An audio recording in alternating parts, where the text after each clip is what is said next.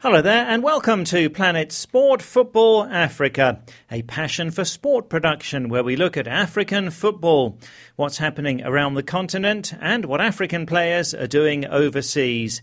I'm Steve Vickers in Harare, Zimbabwe, joined by Solomon Ashoms in South Africa and by Stuart Weir in the UK. And on this week's show, we assess African champions TP Mazembe's disappointing performance at the FIFA Club World Cup. The Congolese side lost both games and finished sixth at the tournament. Also, we catch up with how Africans are doing in the English Premier League. Crystal Palace beating Southampton with Cabaye's goal being set up by some brilliant play by the Congolese Yannick Bolasie. And we'll be focusing on what players will be doing over the Christmas holiday season. So that's coming up on the show. And we start with the Under 23 Africa Cup of Nations in Senegal, where the top three teams qualified for the 2016 Olympic Games. That's Nigeria, Algeria, and South Africa. We talked about Nigeria and Algeria last week. They'd qualified by winning their semi finals. Nigeria went on to win the final 2 1 and there was so much at stake in the third and fourth place playoff between the hosts Senegal and South Africa. The teams knew that the winners would go to the Olympics, and South Africa made it with a 3 1 win in a penalty shootout after a goalless 90 minutes. While Senegal dominated the game, they wasted numerous chances and had a penalty saved in regulation time. In the shootout, Senegal only converted one of their four penalties. South Africa capitalised on the host shortcomings, and they'll go to the Olympic men's football tournament for the first time in 16 years, Solomon. Yes, Steve, it's definitely uh, a good thing for South Africa. For the first time since uh, Sydney 2000 Olympic Games, uh, where South Africa represented uh, Africa with players like Benni McCarthy playing. Uh, it is indeed a, a, great thing for South Africa. South Africa is not just taking the men's Olympic team uh, to Rio in uh, 2016, but they're also taking the female Olympic team uh, over there in Rio. So it's the first time that South Africa is taking both the male and the female. But going back to South Africa's preparation, even before the championship in Senegal, they had one goal in mind, and the goal is to qualify not necessarily to go and win the championship, but to make sure they qualify for the Olympic Games. And their coach, uh, that is Owen Da Gama, you know, he emphasized that uh, over and over again and saying, look, guys, this is the goal and this is what we want to achieve all the players in the South African team are local based players, you know, are playing in South Africa, uh, unlike like Nigeria or Senegal that had, you know, uh, other players who are based uh, in Europe. Uh, so they, it's like a home breed team, and they went out there making sure that they, they qualified. And again, Senegal, I thought Senegal really had a lot of chances, uh, but thanks to the South African goalkeeper February, who really had uh, great saves, about four point blank saves that would have put Senegal ahead. But South Africa showed a lot of uh, composure.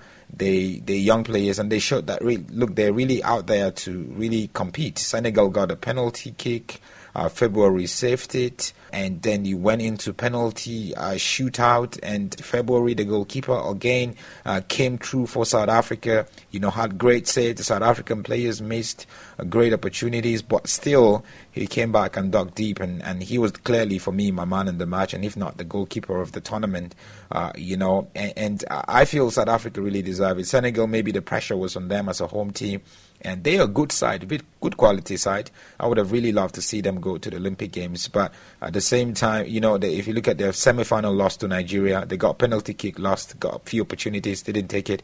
Uh, so it just showed that you know maybe the the performance at home because they were playing at home, you know, it really affected them. The expectations was very high. If they were playing somewhere in, in Africa, maybe they would have really, you know, just gone out there and forget about the fans and the pressure uh, from the nation to do that. But congratulations, definitely to uh, South Africa. Uh, Senegal had the opportunities, but I think their shortcomings is not being able to convert the opportunities into goals. Well, it's a shame that Senegal won't be going to the Olympics, but only the winner of that game would qualify. So it's South Africa, Nigeria, and Algeria representing Africa at the men's football tournament in Rio next year. Now, the FIFA Club World Cup is taking place in Japan, but the African interest ended all too soon. This is the annual competition for the champions of each continent, and African champions TP Mazembe of the DR Congo disappointingly lost both of their games. Firstly, they went down in their quarter-final game 3-0 to Sanfrecce Hiroshima of Japan, the host nation. Uh, they then played in the fifth and sixth place playoff against Mexico's Club America on Wednesday, losing 2 1 there. Well, it wasn't going to be easy, but hopes were high as TP Mazembe reached the final in 2010, losing 3 0 to Inter Milan, while two years ago another African team got to the final. That was Raja Casablanca of the host nation Morocco. They lost 2 0 to Bayern Munich. Uh, Solomon, when you see the African champions lose to a team from Japan, you have to wonder whether African club football is as good as we might think it is. Yes, maybe around the continent, you know, we have great teams like TP Mazembe doing well and dominating. But when it comes to continental championships like the Club World Cup, uh, then we tend to not do well. And I feel even the performances, previous performances of uh, TP Mazembe a few years ago when they got to the final and played against Inter Milan and also Raja Casablanca in Morocco, uh, I, I feel the consistency that we need is lacking. Uh, because some of the times we see African teams being represented and they tend to lose woefully, like uh, TP Mazembe just lost to uh, Sanfrecce Hiroshima, you know, you know, Saka 3 0. So we, we see those kind of defeats. We we get exposed as African teams. It just shows that, you know, we, we have a long way to go uh, because we're not really competing the way that we should compete because this is a team from Japan. The Japanese league, for me, is not really that strong, they, though they have great players and it's a growing league. But at the same time, when we compete against uh, South American teams or European teams, how are we going to perform if we're losing to, to, to a Japanese team?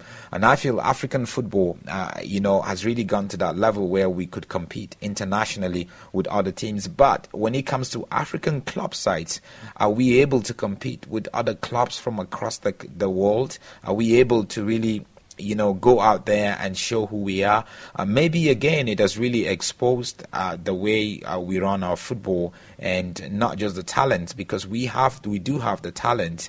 Uh, you know, though TP Mazembe is one of the best run teams in Africa, but still, you know, going out there, uh, you know, it really exposed us. And I think uh, it's, it's another way of telling us, look, uh, the talent and the skills is not enough. The structures is very much enough. And also, importantly, how do we make sure that our strategy and our tactics are really consistent and really uh, up there with some of the tactics and, and, and strategies when it comes to uh, football games across uh, the world and not just across Africa because you can dominate in Africa and then go out there and not being able to do that. So African crop sides for me, I feel we've not really progressed when it comes to club football competing with uh, other clubs, uh, you know, around the world.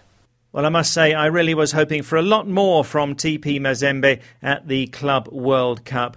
We had a lot of comments on this on Facebook and on WhatsApp, and most of the comments were before Mazembe lost their quarter final, when hopes of a semi final against River Plate of Argentina were still alive. Amalai Oyake in the United States had high hopes. TP Mazembe have the potential to go far, he said. They could defeat San Sanfrecce and River Plate and make it to the final. It is possible. Robinho So in the Gambia felt they would beat San Sanfrecce but go no further. They'll reach the semi finals, I guess, he said, but no more because South American teams are untouchable. Greg, also in the Gambia, agreed. He said TP Mazembe would stop at the semi final. I wish them to go to the finals, but football is not a wishful game. At this level, African club football is still just making up the numbers. Cherno Jallo in the Gambia shared a different view. I don't believe they can make it as far as they did in 2010, he correctly said. Uh, that's when TP Mazembe got to the final. Uh, Cherno says it's because I believe the 2010 squad was more strong and technically structured than the current squad. And secondly, passing River Plate and Barcelona before lifting the trophy is a daunting task. There was, though, plenty of praise for Nigeria's under 23 side as they qualified for the Olympics by winning the CAF Under 23 Cup of Nations in Senegal. Suleiman Sonko in the Gambia got in touch on Facebook. He says, Congratulations to Nigeria. First it was the under 17s, now it's the under 23s. What an achievement. May the under 23s follow in the footsteps of the under 17s by bringing Olympic gold back to Africa. Aliou Jame says, Congratulations to Samson Siasia and the Super Eagles for your incredible job for your country. Nigeria will always be proud of you. I'm not even surprised by your performance in Dakar because during your training camp in Banjul, I watched your game against the Gambia under 20s, which really impressed me. Meanwhile, the draw for the knockout stages of the UEFA Champions League has caught your interest. Sana Balde voices the question that many are asking. He says the draw is tough for some teams, especially the Gunners. Can they go through? Well, Arsenal drew the five time winners and reigning champions Barcelona, so they do have a mountain to climb. But another Arsenal fan, Aliou B. Conte in the Gambia, is looking forward to his team progressing. He says, We're prepared for Barcelona in the last 16, and that promises to be a cracking tie over the two legs. And finally, thanks for sending your football highlights from the past year. Usman Beckham Camera says, My sporting highlight of 2015 was seeing Chelsea winning the English Premier League title without a defeat to the Big Four. He goes on to say, My love for the Blues has paid a lot because I've met a female Chelsea fan and will be getting married soon. I love Chelsea and I love Planet Sport Football Africa. Well, thanks for your kind comment, Usman. We're glad you liked the show, and congratulations from all the team here on your forthcoming marriage. And by the way, we've got reaction to the sacking of Chelsea manager Jose Mourinho coming up later on the show. Well, thanks so much for all of those comments. Always great to hear from you. And you're always welcome to comment on any footballing matter that you like. Our WhatsApp number is plus four four seven nine double five two three two seven eight zero. That's plus four four seven nine double five two three two seven eight zero. Our Facebook page, Planet Sport Football Africa. Well, this is Planet Sport Football Africa, brought to you by Passion for Sport. Do take a look at our website. It's planetsportfootballafrica.com and it's been designed specifically for smartphones. You can listen to each week's current show there and find out more about the team. Also, you can follow us on Twitter. The handle is at PlanetSportFA. You can keep in touch with news about the programme and African football news at PlanetSportFA, our Twitter handle. Still to come, Divock Origi, the Belgian player with Kenyan roots, scores for Liverpool. He's only 20, he's a, a, career ahead of him. But for the moment, I think having played in the World Cup when you're 18, he may be finding it just a little bit frustrating. Yes, a look at the English Premier League coming up later on the show. Well, it's Christmas next week, the time of year when Christians celebrate the birth of Jesus. It's also a time in many countries to take a break and to spend time with the family. I must say, I'm really looking forward to that. Well, here in Zimbabwe, the football season ended last weekend, so the players are having a rest for a few weeks. But in the English Premier League, there's very little rest for the teams at this time, as they play four rounds of matches in the space of three weeks. So while many people will be relaxing over the holidays, it's a very different picture for some players. Well, Planet Sport Football Africa reporter Adrian Barnard in the UK spoke on the phone to Andy Rimmer, who works at AFC Bournemouth as the club chaplain. His role is to be a support to everyone involved at the club the players, their families, and the staff. Well, Adrian first asked Andy about the spirit at the club after the recent back to back wins over Chelsea and Manchester United. Yeah, I think before the season began, when we, we got the uh, fixture list, the idea of playing Chelsea and Man United at beginning of December was um, going to be a really tough call, uh, really exciting for a club like ours. But we never really thought that we would get the results that we did, and um, I think that shows where the uh, the team is. We're a tremendously fit team we're a very focused team and we play in a particularly vibrant sort of way, and it's borne fruit. Well, we've said that many of us will be relaxing on Christmas Day, but for the players, it'll be very different. They'll be doing something very different on Christmas Day. Um, yeah, although um, Eddie Howe, the manager, is very strong on Christmas Day being spent with their families, so they'll probably come in for a light session in the morning, and then they'll have the rest of the day with their families, and then, then we've got a game on Boxing Day, the day after, against uh, Crystal Palace. But uh, you know, generally, you know, it's part of the English football scene to play games around Christmas across Europe. They often have a couple of weeks off, but um, it's always been a sort of big time, exciting time for the fans. and uh, quite an intense time. We play Palace and then we play Arsenal two days afterwards. So um, so it should be an interesting time. But we're we're feeling uh, confident. I've always we've always felt that uh, this is a season which is going to be a tough season, but um, because we the brand of football we play, I've always been confident myself that we'd uh, we'd stay up this year. You play Palace on Boxing Day, you play yep. Arsenal away on the Monday, and on yep. New Year's Day, a week later, you're away at the current league leaders, Leicester. Yep. That's quite a lot of games in a short period of time, a lot of pressure for the players as well. So, how do you, as the club chaplain, help the players to keep their feet on the ground amidst all this busyness and pressure? Well, I mean, interestingly, uh, you may have heard in the news, but the, the game against Man United, we had. Um, a situation going on with one of the players, which I was very, very, very involved with. I still am. Uh, with one of the players, uh, sadly lost um, their daughter in childbirth, uh, 36 weeks. So that, in a sense, has brought quite a, a sort of perspective on Christmas. And uh, in some ways, even though it's a busy time, it's been a time actually with the team that we've been able to really think about what life's all about and, and put football in its perspective, really, in terms of, um, you know, it's a game but obviously as well as some of the other uh, issues around it. So for me, it's been a privilege to be there and to bring something of the hope of uh, of Christmas, and you know, the hope that can be found in in the heart of it, really, rather than the decorations or and even the football. Uh, actually, you know, the the big questions of life. Uh, what's the point? Where are we going? And uh, they come into place in relation to obviously Christmas and why Jesus came. Like many Premier League clubs, Andy Bournemouth plays an active part in the local community. So, what will the club be doing to help people in the town this Christmas to celebrate? Well, last week we had a carol service and we had about a thousand people there, which was fantastic. And um, that, in a sense, was a free, open stadium offer to the local community. We do a lot of stuff through our Community Sports Trust, uh, working in the schools. And also the uh, the players. We're going in next week to the uh, local hospital and uh, giving out presents to uh, local children. We're also uh, supportive of the local food bank and uh, an opportunity for us to give towards the homeless and individual players are involved in, a, in, in some homeless charities as well. So it is an opportunity for us to recognise community and family at this uh, incredibly intense time of year, um, and it's good to be able to uh, to focus on that and keep keep perspective again. And finally, then, Andy, what for you is the true meaning of Christmas, and, and how do you work that out in your role as the chaplain at the club?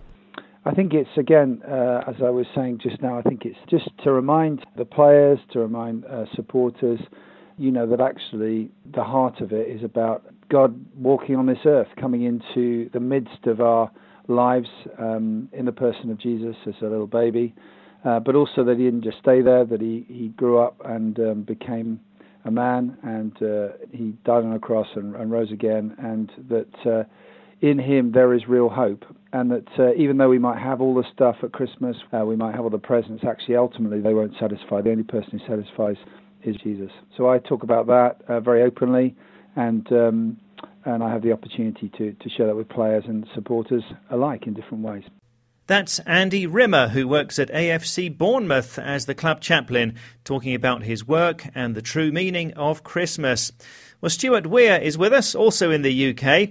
What are you doing for Christmas, Stuart? Well, you know, the footballers don't get any time off, but uh, I'll be having a few days off uh, with my family. And the exciting thing in the family is that I might have become a grandfather by uh, by Christmas.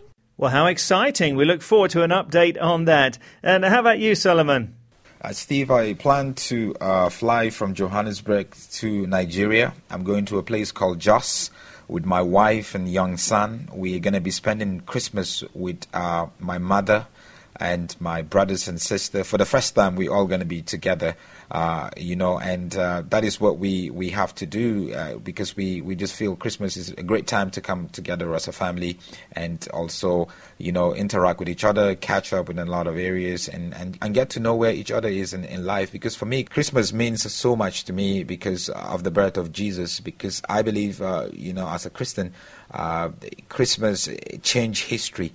Christmas brought forgiveness Christmas brought love like we've never seen before. Uh, Christmas brought a lot of sacrifice that I would be able to, uh, you know, enjoy the sacrifice that Jesus came, you know, the birth of Jesus that started a whole lot of movement when it comes to sacrifice and love uh, and increase my love for God, not just my love for God, but also my love for my neighbor, uh, my love for other people. Uh, how do we love each other? And I feel, you know, Jesus came and set the best example for us to follow.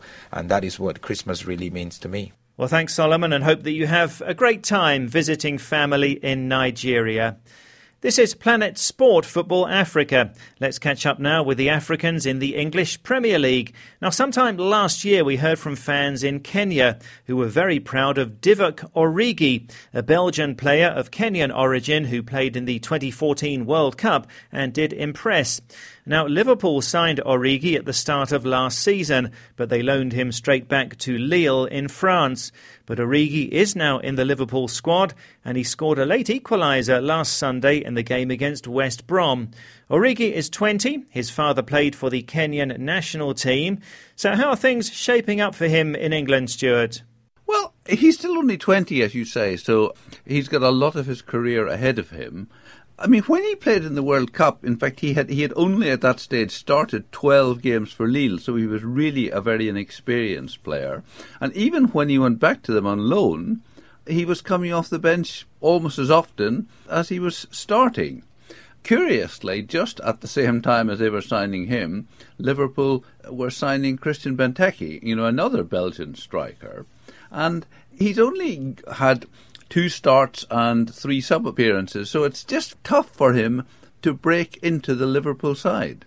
He's only 20, he's a, a, career ahead of him. But for the moment, I think having played in the World Cup when you're 18, he may be finding it just a little bit frustrating not to be giving the chance that perhaps he thinks he deserves, and also to find that at the same time as Liverpool sign him, they sign another top striker. So I think he could struggle to get a lot of game time for the rest of the season. And he may have to be satisfied with coming off the bench. Obviously, if he scores when he comes off the bench, then that will uh, certainly help things. Well, we'll see how things work out for Divock Origi at Liverpool.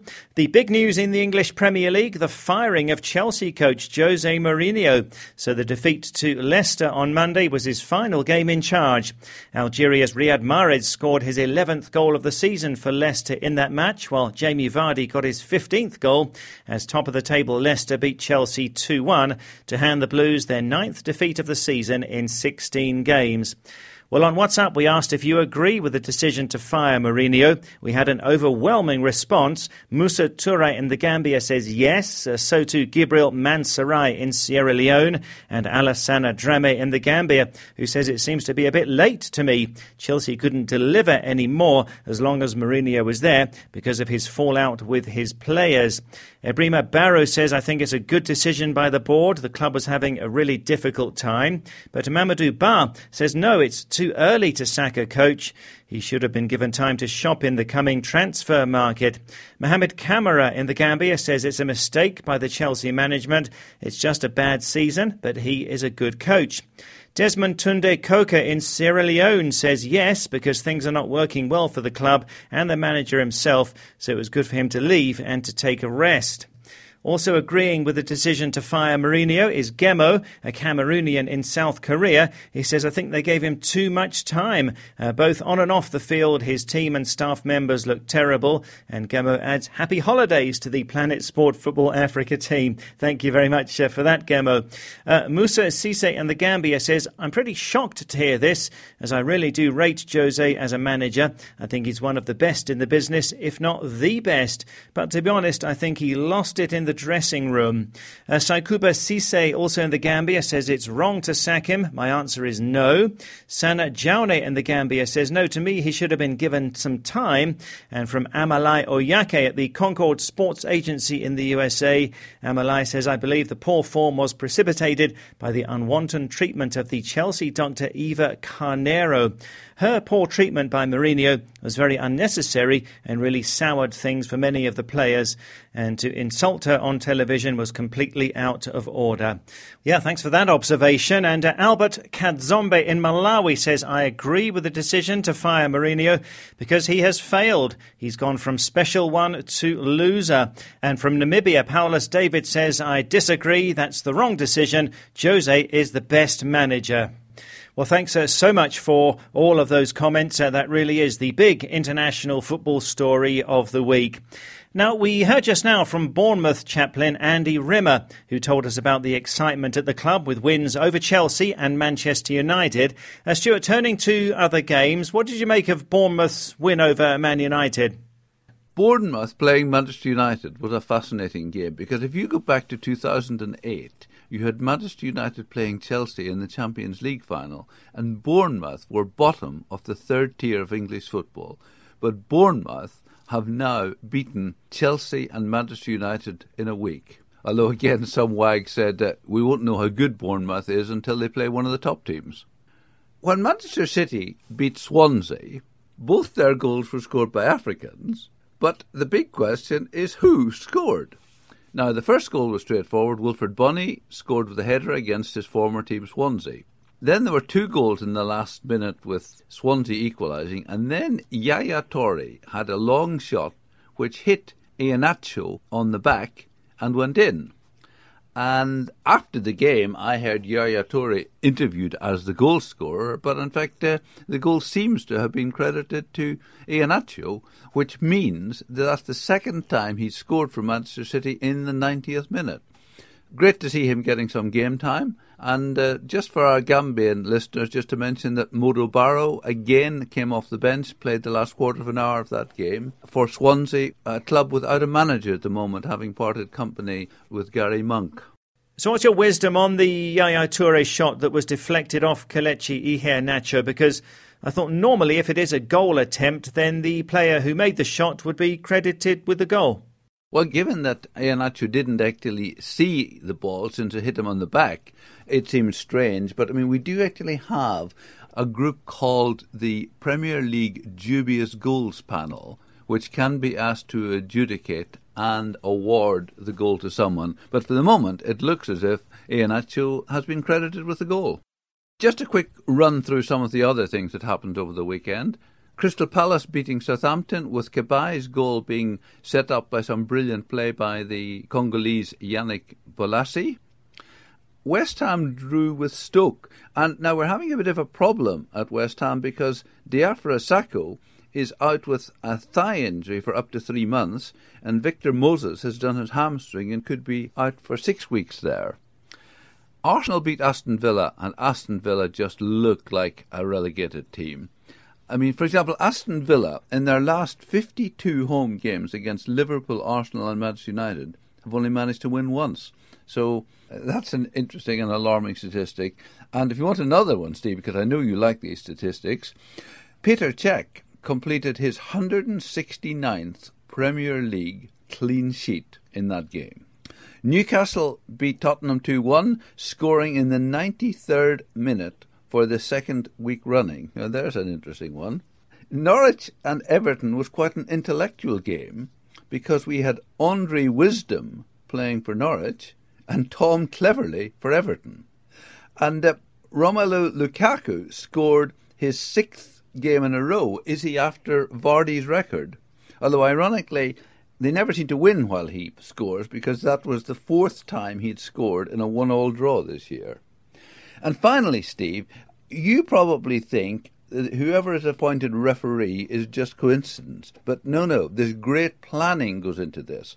For example, when Craig Dawson scored for West Brom, the referee who was awarding Craig Dawson's goal was Craig Pawson.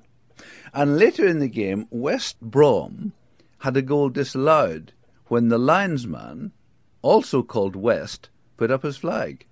Oh, well, what a coincidence. Uh, thanks a lot, Stuart. That's it for the show for this week, but do stay in touch on Facebook and WhatsApp on any footballing matter that you like. Our WhatsApp number plus four four seven nine double five two three two seven eight zero. That's plus four four seven nine double five two three two seven eight zero. Our Facebook page is Planet Sport Football Africa. Our website is planetsportfootballafrica.com and you can follow us on Twitter at Planet Sport FA. From me, Steve Vickers in Harare, from Solomon Ashoms in South Africa, and Stuart Weir in the UK, thanks so much for listening. And Planet Sport Football Africa is a passion for sport production.